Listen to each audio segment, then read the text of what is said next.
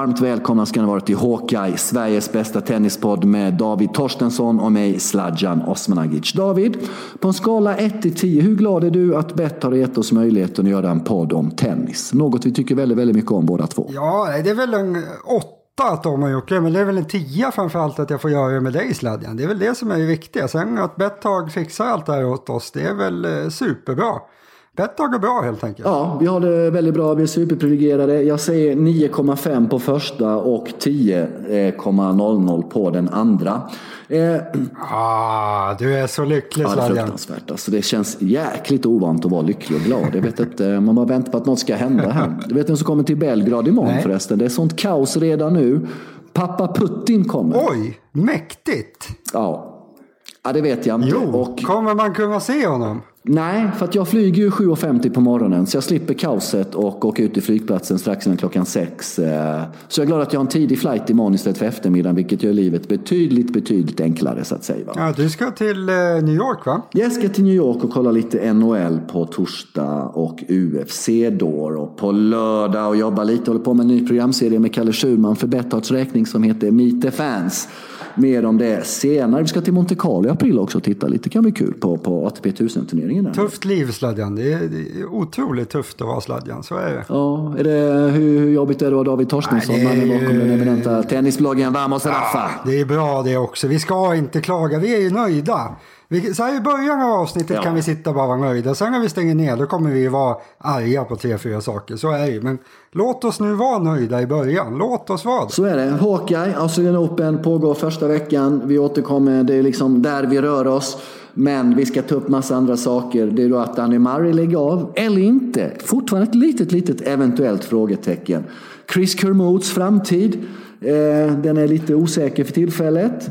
Vi tar fram varsitt eh, kanonslutspel på segrare i dam respektive herrklassen. Rafa Nadal, David har sågat Djokovic och Nosoli Open med som Djokovic funktion som president i spelarrådet. Nick Kyrgios har dissat Djokovic sportsligt i ett annat sammanhang. Och det kan ju Kyrgios göra för han har ju faktiskt 2-0 head to head på Djokovic. Mm. Eller kan han det eller kan han inte det? Vi återkommer till det. Det är en intressant frågeställning. Och så har vi då en, haft en rejäl spelskandal i Spanien som håller på att rullas upp.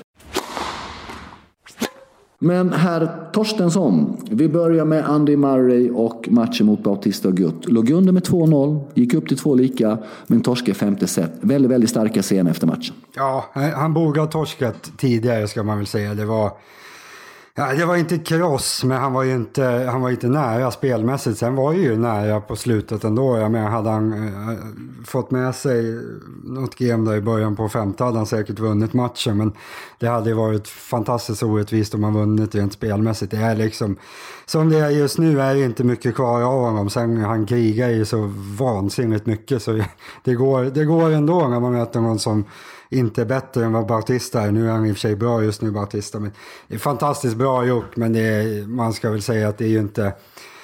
Det är väl bra att han lägger av om det är så här Murray. För hade han förlorat den här matchen och man skulle ha spekulerat om när kommer han att spela igen. Det hade ju känts som, ja vad spekulerar man om liksom? Ska det vara, ska det vara så här illa? Då, då är det inte så roligt.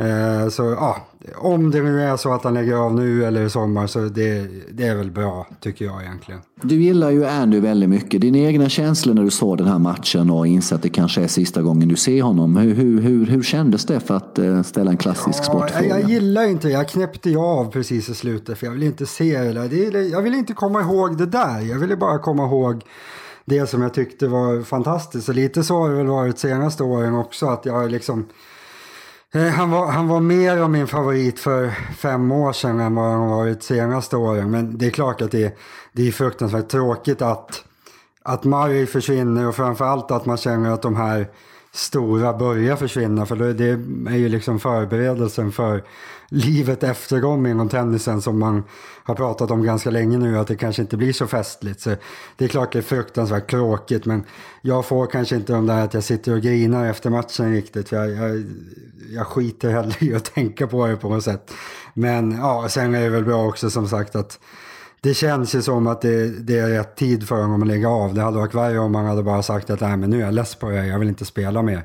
Eh, så äh, det känns okej okay för min del. Är du blödig? Eh, valde du att inte se på avtackningsceremonin för att du var rädd att du skulle börja gråta eller för att du inte vill se det alls? Eller hur menar jag är väl lite så här risk, inte riskminimerande eller vad ska man säga. Jag, jag väljer ju inte utsätta mig för saker som jag eh, inte gillar. Då skiter jag hellre i dem. Liksom. Så eh, jag, vill, jag vill inte sitta och grina över att det är tråkigt att Marie försvinner. Då är det bättre bara, nej, nu, han förlorade, nu nöjer vi oss sådär och så eh, kommer vi ihåg hur fantastisk han var istället.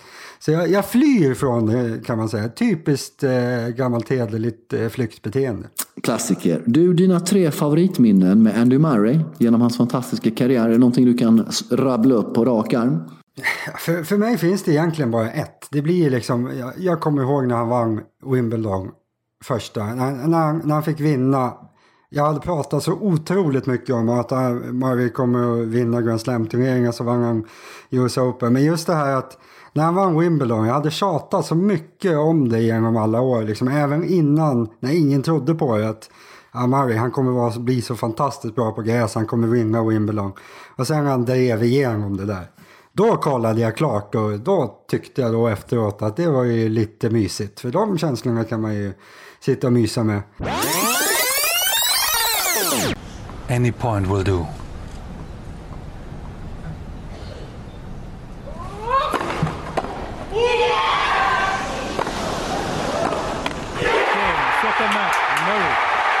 The waiting is over. 6-4, 7-5, 6-4. Andy Murray is the Wimbledon champion and you simply cannot give more. Jag håller mig till en. Jag, jag tänker inte gå efter dina ramar här Sladjan. Jag, du får fylla i. Vilka är de andra förutom Wimbledon? Eh, jag skulle vilja säga US Open-titeln satt nog rätt gött på honom att få ta den på hardcourt och slå Novak i finalen. Och vi ska nog inte glömma bort Davis Cup-titeln där. OS-guldet också då i London 2012 på Wimbledon. Det får bli fyra där då helt enkelt. Eh, men den, ja, jag, jag väljer de fyra eh, eh, eh, eh, segrarna för honom som, som sticker ut och som man alltid kommer minnas också. Eh, Sen är det ju också så här då att han var ju då den första manlige britten som vann Wimbledon på 77 år efter Fred Perry. Så han är ju för alltid inskriven i de engelska sporthistorieböckerna. Och det pågår ju liksom lite diskussion i England sen han kommer det här beskedet om han är den bästa individuella brittiska idrottsmannen någonsin.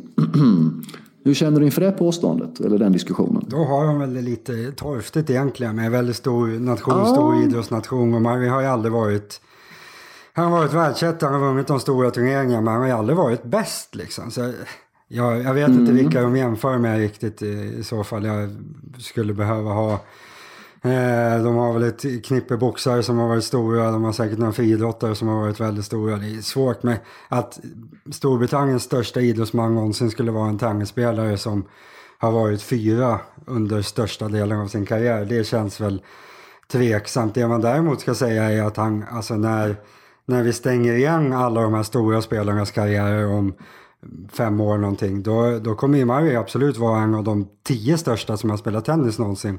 Eh, spelmässigt och i förhållande till att han har spelat under den här tiden då eh, det har varit så otroligt stor konkurrens. Så det är väl egentligen mer intressant tycker jag att säga att det är faktiskt en av de absolut största som har spelat tennis även om han inte har antalet titlar eller Grand Slam-titlar för att han har hamnat under den här tiden då det var några andra som var ganska bra. Eh, men om man är stor, mm. där, där, får du ta den sladjan om man är Storbritanniens största. Eh, jättesvårt att bedöma då om man bara ser till individuella idrottare. Men jag tycker inte man ska glömma bort 100 meters löparen Linford Christie eh, i sammanhanget. Som ju ändå i princip var bäst i världen sönderdopad va? Eller blev han aldrig fälld? Det är väl kanske inte, han är väl kanske inte den enda inom just den grenen som har sysslat med sånt där då, eller man ska uttrycka det. Och det är också svårt att värdera. Ändå är massa andra mjuka värden också fantastiska eh, för samma betalning mellan killar och tjejer. Och, eh, ja, det är som tränare och så vidare. Så att han har ju varit eh, en ganska eh, progressiv eh, karaktär inom tennisen. Väldigt, väldigt trevligt måste jag säga. Men det finns ju en liten öppning här. Han funderar på att han ska ta beslut nästa månad om han ska göra den här höftoperationen som kan leda till att eh, det går till helvete eller att han eventuellt gör en comeback. Någon av bröderna Brian har ju gjort den här och är tillbaka nu, dubbelbröderna där. Eh, så det är ju inte helt uteslutet och som man sa då i den här efter matchen, torsken mot Bautista Gutt när du valde att gå vidare i tv-utbudet, att vi kanske, kanske ändå ses nästa år. Eh, vad sätter du för hopp till det? Eller skulle det vara vackrast, om man får uttrycka sig lite pretentiöst, om man la av i, i samband med Wimbledon i sommar? Som man drömmer om på något sätt, eller vad han har sagt i alla fall. Ja, alltså, man vill väl att han får... Eh, det man vill helst är väl att han hittar någon slags nivå till Wimbledon i sommar och bara går till semi och liksom är ganska bra. Och säger, sen säger han att nej, jag har för ont, jag kan spela fortfarande.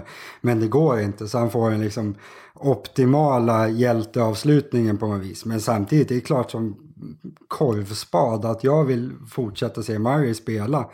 Eh, och någonstans så tror jag, alltså, han kanske inte älskar tennis lika mycket som vissa andra som typ Federer, det tror jag inte. Däremot så tror jag att han älskar att tävla och spela mer än nästan vem som helst annan. Så frågan är ju om han, hur han reagerar på att inte ha någonting att kämpa för och inte få spela de här stora matcherna eh, när han väl lägger av. Så det beslutet kanske inte kommer tas nu eller i sommar. Det är väl snarare om han, när han har tagit några veckor och känner att ja, vad ska jag hitta på nu? Eh, och då kanske väljer att ta den där chansen. För han är ju liksom inte, han sitter ju inte i rullstol. Det, där, det, det mesta går ju att fixa nu för tiden. Och, eh, om man accepterar att ha lite, lite ont istället för mycket ont som man kanske har nu. Varför inte? Jag, jag tror ju det är långt ifrån omöjligt att det kommer bli ett, ett försök. Och det jag ska säga också om att det här kom just nu. Det kändes ju väldigt mycket som det var ett beslut i affekt. Att han liksom helt plötsligt sa att nej, nu ska jag sluta. Eh, det där var ju inte planerat överhuvudtaget. Det var ju den där träningsmatchen mot Djokovic där han kände att det här funkar inte alls. Eh, han, ja, han bröt. Ja, han bröt en, en träningsmatch eh, så hastigt överenskommen där. De spelade två set och han vann två game eller hur. Och han klev av den. Och, ja, 6-1, 4-1 ja, så bröt de. Något sånt. Och då efter det så kände han väl att nej, jag kommer inte orka med det här. Och han var tvungen att göra någonting för att få tillbaka hoppet på något sätt. Att känna att ja, men, nu tar det slut i sommar i alla fall. Jag tror knappast det var något han hade tänkt eh, innan säsongen. Att innan Australian Open ska jag berätta att jag ska sluta. Eh, så jag vet inte, vi, vi får nog vänta lite. Jag tror sista ordet är verkligen inte sagt i alla fall. Nej, mycket hyllningar har kommit in. Roger Federer sa att han var hans största fan någonsin. I Kyrgios har hyllat honom monumentalt och sagt att på presskonferensen att han begriper inte hur Murray kan ha tre Grand Slams och Djokovic 14. Det borde typ vara tvärtom. Det är ju Gandhi. Den, den är lite magstark, det är det, den. Är, den är... Och det är lite kul i och med att Kyrgios har 2-0 head to head.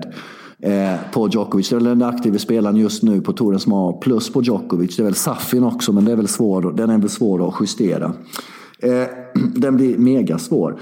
Det där är ju ett, eh, i tennisvärlden där det är väldigt snällt mellan spelarna ganska, det är en provokation va? Eller hur ska vi se på det? Jag vet jag tror inte att det var så det var tänkt. Det, det jag snarare har tänkt på när det gäller det här, det, jag tänkt inte på det där, det är mer sla, vad heter det, Djokovic-fanatiker som Sladjan. Men just det här att det har känts så ärligt alla som har hyllat honom. Alltså det har inte varit de här, mm. ja, grattis till en fantastisk karriär, det är eh, allt det bästa för framtiden. Det har liksom varit, de har verkligen radat upp vad han har betytt för många som just Kyrgios och Kokkinakis som kanske inte är de bästa varelserna på många sätt. Men man har liksom på något sätt tagit dem under sina vingar och försökt ärligt hjälpa dem genom deras karriärer.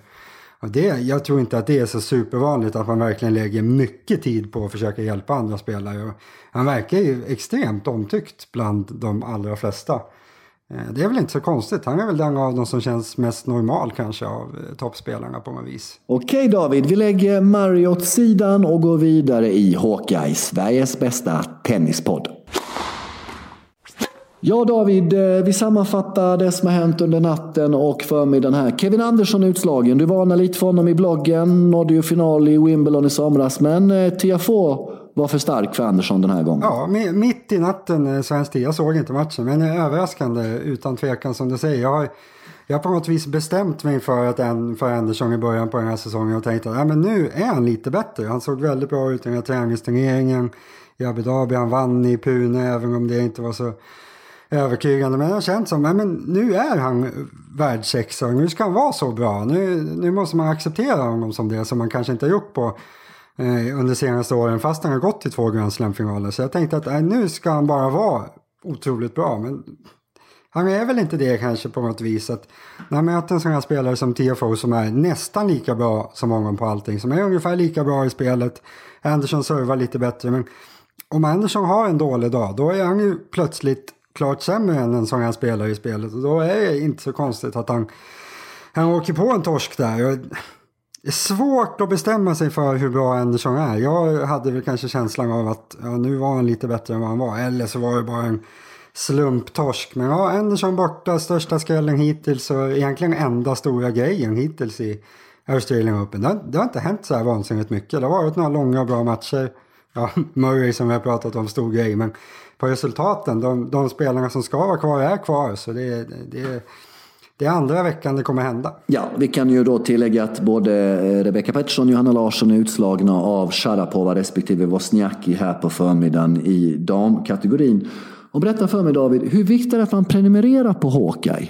Och varför är det viktigt att man gör ja, det? Det är väl här att jag tycker, jag är lite så här, jag är inte lika styrd av eh, ramar som Sladjan är. Sladjan säger att vi ska ju spela in torsdagar klockan åtta alltid. Det kommer aldrig komma någonting på någon annan tid. Men jag är lite mer sånt där.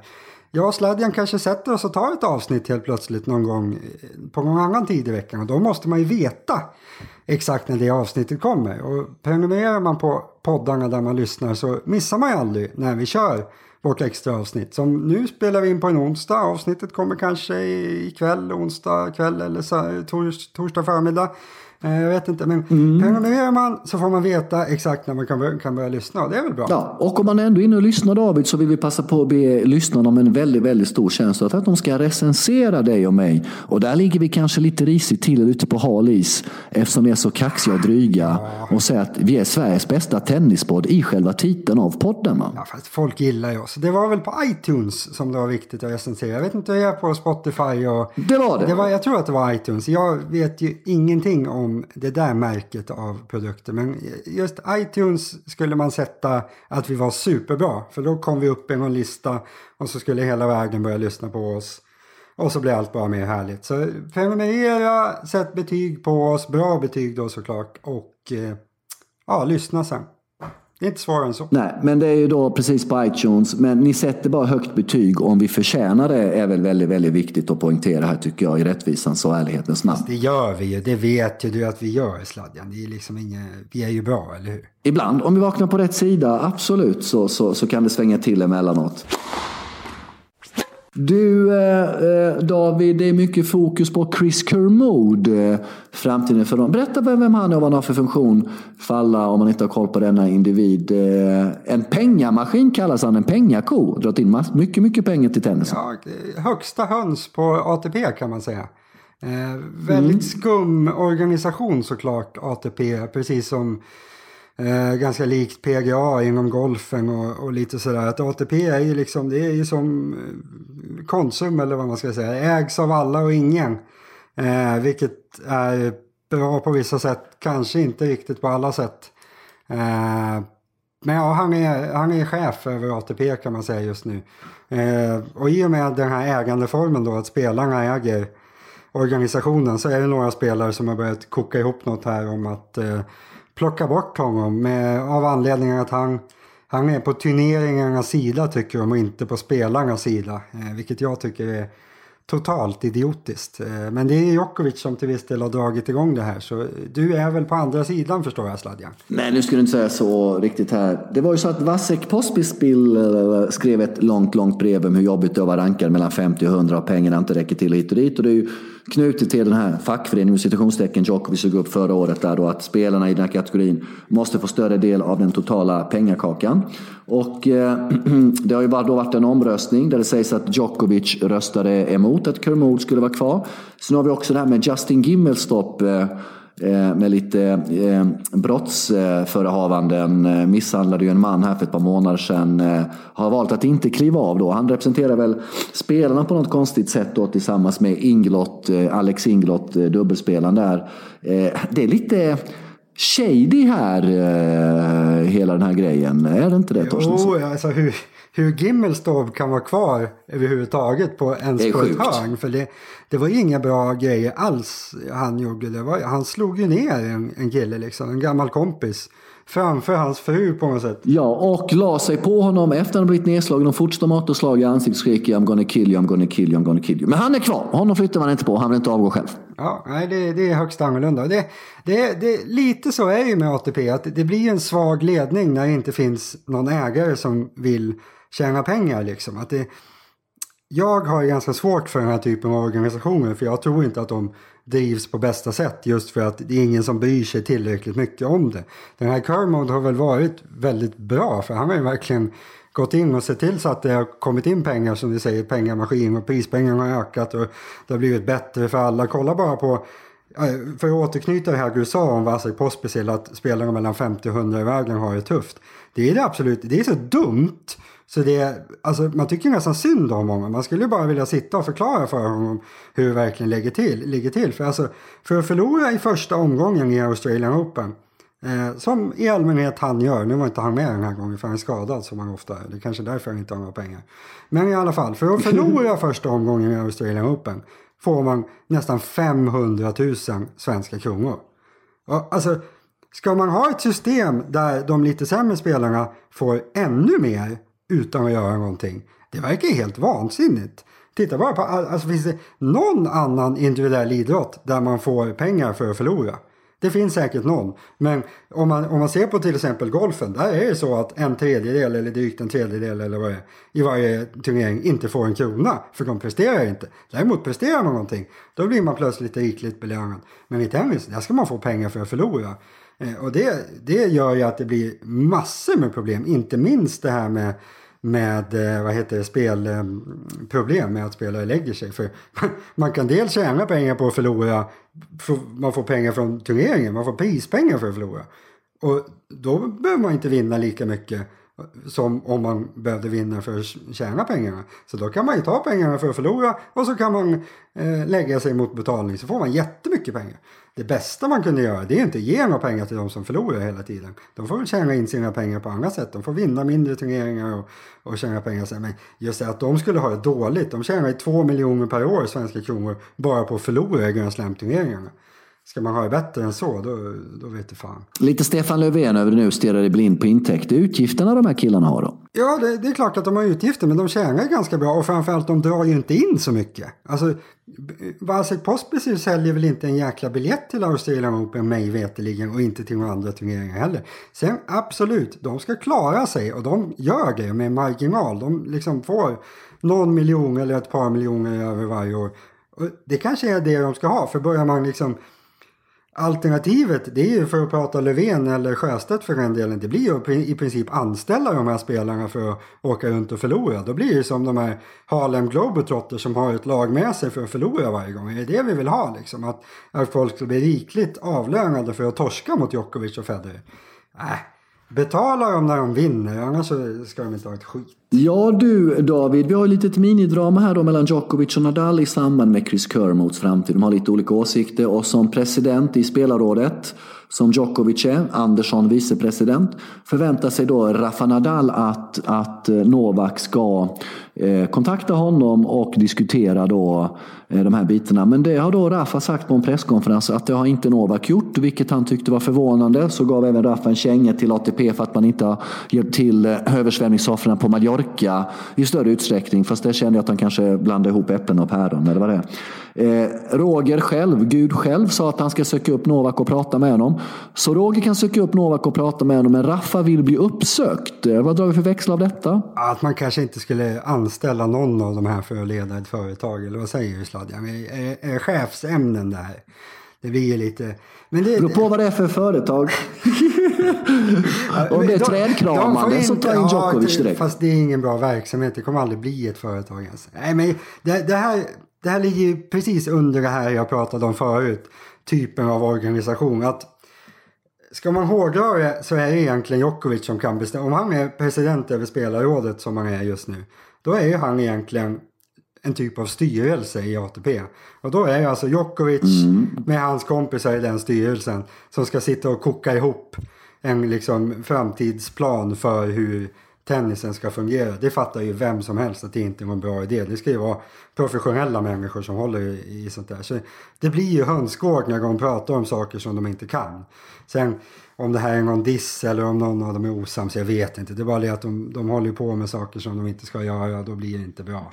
Det är väl det enda jag utläser av det egentligen. Vill David Torstensson ha kvar Chris Kermode? Ja, eller jag, inte? Jag, jag är väldigt lite insatt, men tycker att tennisen har gått väldigt mycket åt rätt håll sen han har tagit över. Så jag tror han är superbra. Och de har ingen anledning att försöka bli av med honom. Så de kommer säkert inte hitta någon bättre. Och jag tror att han kommer bli kvar. Eh, så ja, vi har kvar honom. Ja, och eh, David, nu ska vi eh, ge våra lyssnare möjlighet att tjäna sig en hacka om de nu litar på oss. Vi har tagit fram vinnare i dam respektive herrklassen. Du har herrklassen, jag har damklassen. Och då är jag lite nyfiken på att se vem du väljer och vad du hittar för spelvärde och så vidare. Eh, en, två omgångar in i turneringen på ena halvan, en omgång in i turneringen på andra halvan. Ja, de, Betthard uppdaterar ju de här oddsen varje dag under hela turneringen. Så yes. man kan ju spela precis när man vill. Det är en väldigt bra service. Det är inte alla spelbolag som har det. Eh, Nej, det är därför vi jobbar med Betthard, ja, för de är bäst helt precis. enkelt. Vi är bäst, de är bäst, det blir perfect match och så är allt bara bra. Eh, men jag, jag, hade tagit Federer, inte för att störa dig nu Sladjan. Jag, jag tänker inte ta Djokovic till runt två gånger pengarna. Så, så överlägsen är han inte. Djokovic, eller Federer har sett bra ut. Han ser jättebra ut. Eh, han är inte på Djokovic halva. Eh, Nadal ser väl, ja, bra men inte liksom tillräckligt bra. Jag, jag, tror att Federer går till final och då sitter man ju bra med de där fem gånger pengarna mot, även om det blir eh, blir Djokovic där så är det bra med fem gånger pengarna på Federer och Djokovic kan krascha ut innan då blir Federer favorit i finalen. Så. Äh, Federer. Det är inga konstigheter. Onsdag 16 januari, Federer fem gånger pengarna. Tycker också det är mest spelvärda. 2,20 Djokovic just denna onsdag 16. Är lite tveksamt. Eh, och jag tycker du får tagga ner lite med det här Novak hit och Novak dit. Eh, jag kan kritisera honom ganska ordentligt också. Så väldigt vek ut som jag sa mot Gachanov i Paris, mot Zverev i, i, i, i ATP-slutspelet i London. Och han kan få den här osäkerheten över sig emellanåt. Eh, så att det är långt kvar på det där. Så att vi får se hur det blir. Nadal nio gånger pengarna just idag. Och på damsidan ser du så får man idag 4,50 för Serena, 7 för Kerber, 11 för Naomi Osaka. Vem tror du jag valde av dessa tre då? Som slutsegrare. Ja, jag hoppas att det tog Osaka. Ah, vågar inte göra det. Vågar inte, nej. Inte? Har hon sett dålig ut eller? Har det varit något fel? Hon var ju bäst senast liksom. Har det hänt något sen? Ja, det har förmodligen hänt en hel del på de månaderna. Men jag har inte haft någon möjlighet att se henne. Och eh, mitt val blev Kerber eftersom jag tror att Serena är lite för eh, matchringrostig i, i, om du förstår vad jag menar. Det är ju en aspekt. Hon har ju faktiskt inte spelat en tävlingsmatch sen hon torskade finalen och skapade världens största drama 2018 eh, när hon torskade finalen och blev utspelad mot Osaka på Flushing Meadows. Eh, så jag tror att det kan bita henne lite grann där bak då, då för att eh, eh, eh, eh, om det kommer till de här riktigt tajta situationerna avgörande sätt, tiebreak hit och dit och press på sig. Hon vill ju så gärna liksom slå Margaret Courts eh, Grand Slam-rekord också. Det är ju det uttalade målet. Men jag tror inte hon kommer ta den utan jag tror att Carrie blir numret för stor som ser bra ut. Men en sak att se bra ut första veckan i en Grand Slam kontra andra som vi vet sedan tidigare, eller hur herr Torstensson? Ja, verkligen. Och framförallt eh, kom ihåg att när ni väl hittar en spelare som ni tror på, gå in på Betdog och kolla oddset. För varje eftermiddag efter avslutad speldag så finns de där. Du, vad händer på din blogg i dagarna och framöver? Tell me. Ja, det är ju Australian Open för hela slanten. Det blir ju lite sådär att jag tittar på tennis tidig morgon till eh, tidig eftermiddag. Sen blir det sammanfattning. Eh, det ska man inte missa för jag har ju suttit och kollat där hela tiden och ger mina kloka ord om dagens spel. Eh, sen eh, antingen så vilar vi lite eller som nu sitter vi och spelar in podcast. Eh, och så kommer mm. ju inför kommande nattspel upp sen eftermiddag eller möjligen tidig kväll.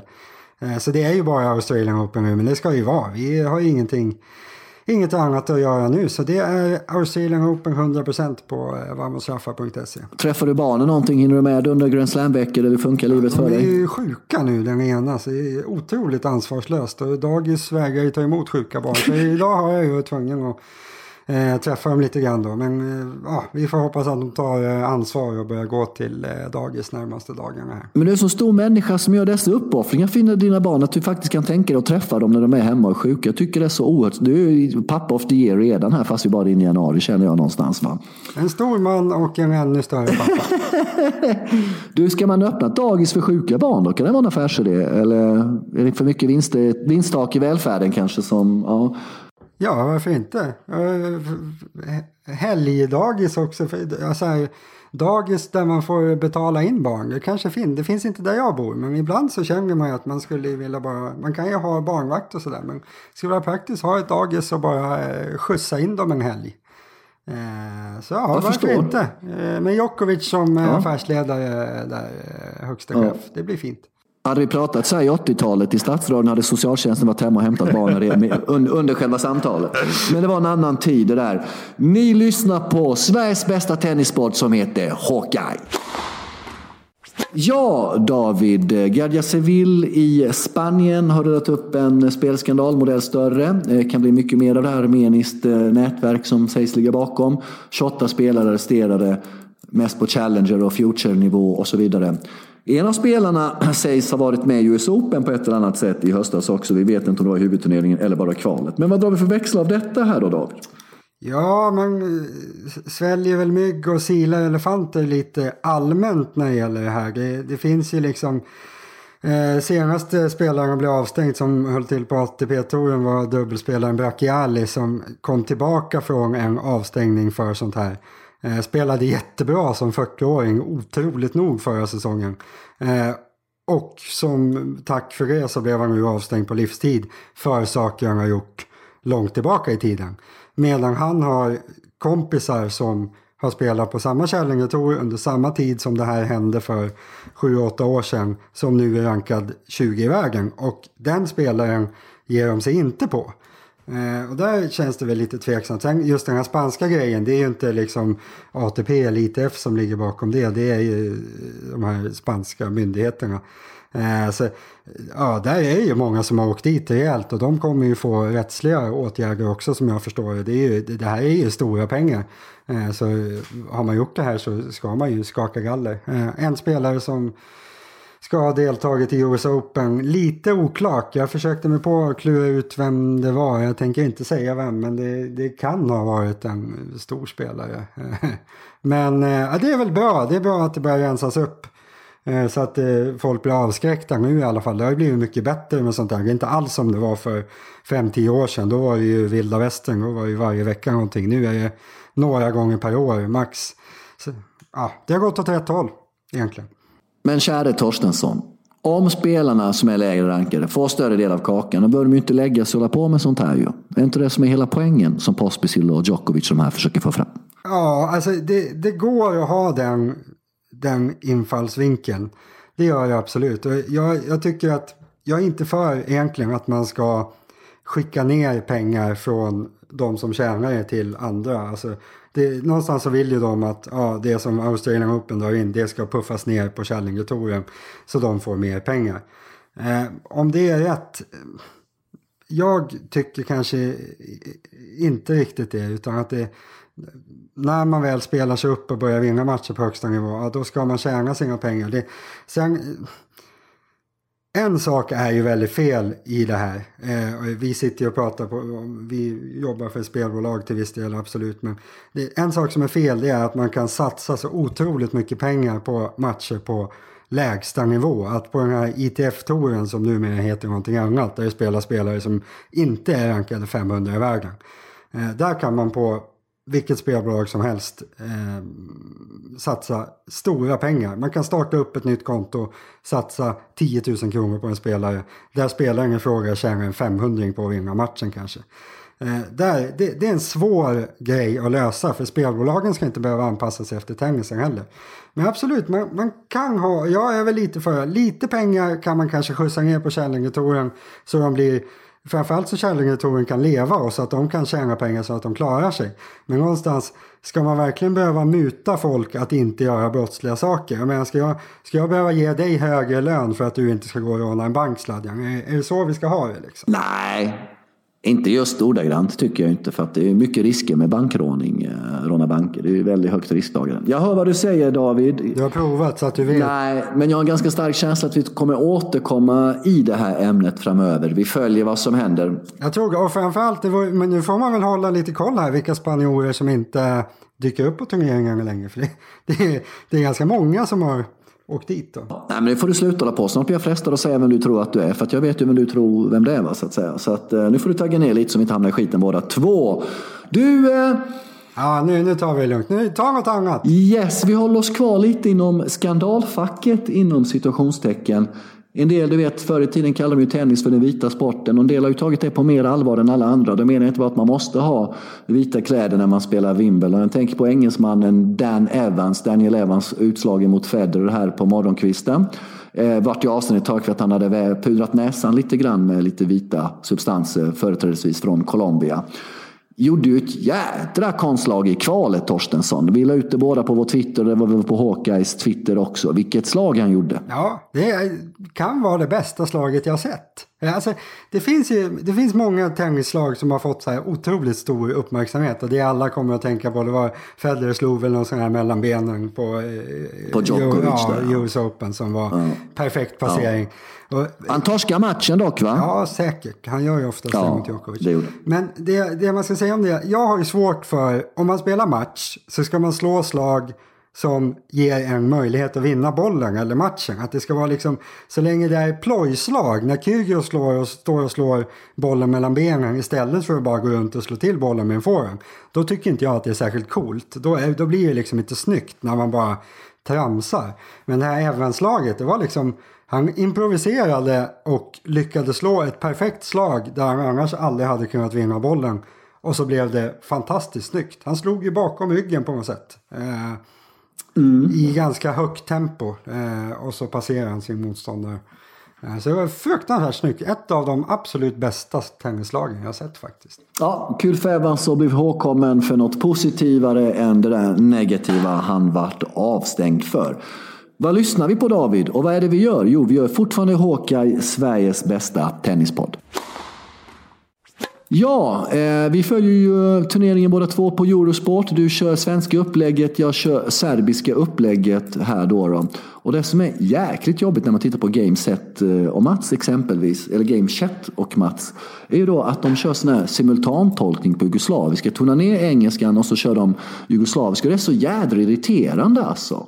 Jag gillar inte det riktigt och kommentatorerna håller inte riktigt eh, svensk nivå kan jag meddela dig Torstensson. Långt ifrån. Nej, ja, det, det har de gjort på eh, svenska Eurosport. Jag har inte sett det här eh, Mats eh, Wilanders program i år faktiskt. Men de har gjort det i alla varför år inte också. Det? Att de, nej, men varför ska jag göra det? Jag sitter och ser all tennisen själv. Varför ska jag sitta och lyssna på? Jag gillar i och för sig Wilander men jag, jag behöver liksom inte att han står och säger lite självklarheter där. Uh, så, uh, jag, jag, jag står över uh, gameset och match. Och sen, sen är det väl så att det är väl inte en av mina favoriter som står bakom kulisserna och chefar över det där programmet nu för tiden heller. Så, uh, jag, jag bojkottar helt vad, vad menar du nu? Vad menar du nu? Nu, nu blir jag lite sådär konfys här. Inte, vi ska inte starta fejden, men det finns ju vissa människor som är kopplade till tennis i det här landet som jag av olika anledningar inte tycker om. Ibland är det jag som har börjat med inte tycka om det, ibland är det den här andra personen i fråga.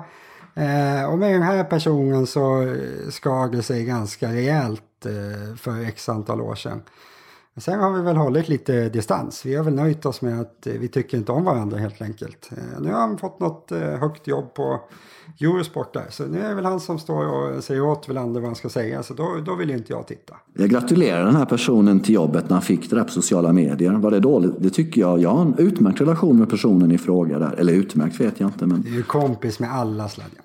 Nej, jag är inte kompis med någon. Jag är, jag är bara kompis med dem jag vill vara kompis här, med. Du är min här, vän David. Den här personen gillade inte... Du är äkta! Han, han tyckte att jag var näthatare. Eh, och så tyckte han att mitt näthat var det absolut värsta eh, som man kunde tänka sig. Eh, och då frågade jag hur det ställdes mot eh, mord och våldtäkt och sådär. Eh, och sen, sen har vi inte pratat så mycket mer. Men han tyckte i princip att jag, det jag gjorde var världens värsta grej. Och det jag hade gjort då det var att jag tyckte att han gillade Federer lite för mycket när han satt och kommenterade.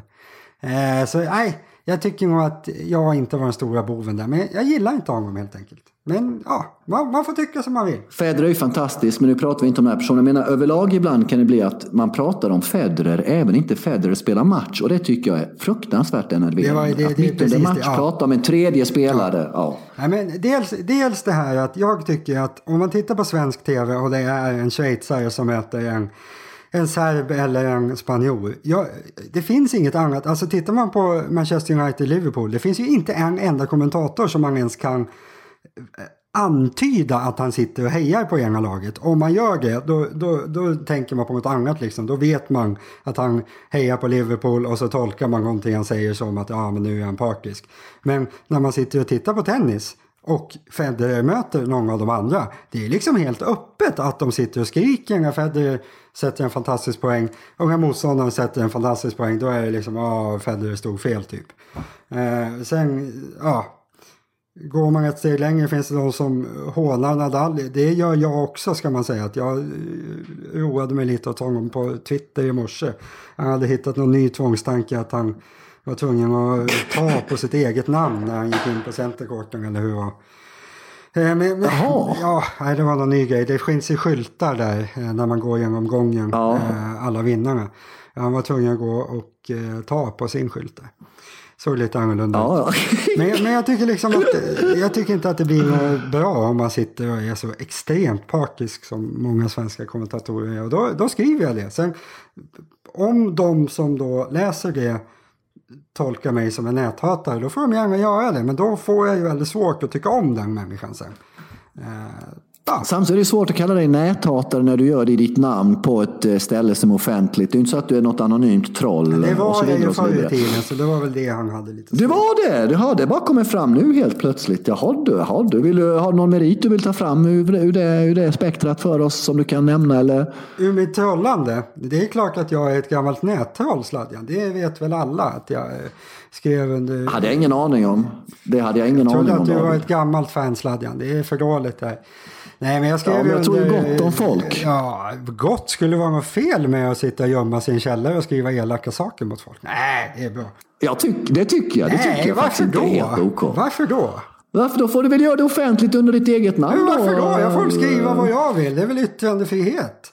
Låt mig vara. Jo, du får skriva vad du, jo, du får skriva vad du vill, men samtidigt så är det ju liksom lite sådär, man ska ju stå för vad man tycker kan känna att man liksom frontar det sådär, men där har vi tydligen lite olika åsikter om detta. Men du näthatar inte längre anonymt, eller, utan nu kör du lite mer vuxet sådär Nej, öppet. nu kör jag vanligt eh, vuxet näthat. Vuxet näthat.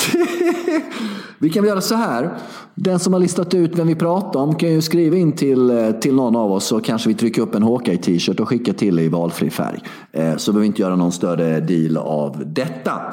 David, käre Torstensson, det är dags att runda av Hawkeye, Sveriges bästa tennispodd. Vi är tillbaka om en vecka. eh, Då vi är inne då i andra veckan i Australian Open. Och eh, jag tror jag ska krama ett träd i Central Park och ta en bild på det och lägga upp på, vår, på, vår, vår, på, på, på Hawkeyes Twitter och Insta. Tror jag tror det kan vara en bra Ja, men det tycker jag. Framförallt, du har ju varit på det där lite några veckor nu. Att du, du ska prova trädkramandet. Så känn om du får någon energi av det. Det, är bara att prova. Kör! Ja, David och jag tackar för oss och eh, gå in på Bettor och kolla de eh, oddsen där som ändras varje dag på slutsegrar och så vidare. Det kan vara att hitta nya spelvärden imorgon. Tack till alla som har lyssnat. Ha en underbar vecka tills vi hörs nästa gång. David sköt om det och sluta näthata anonymt nu för guds skull. Över 30 år gammal. Vi säger så. Hej! Hej!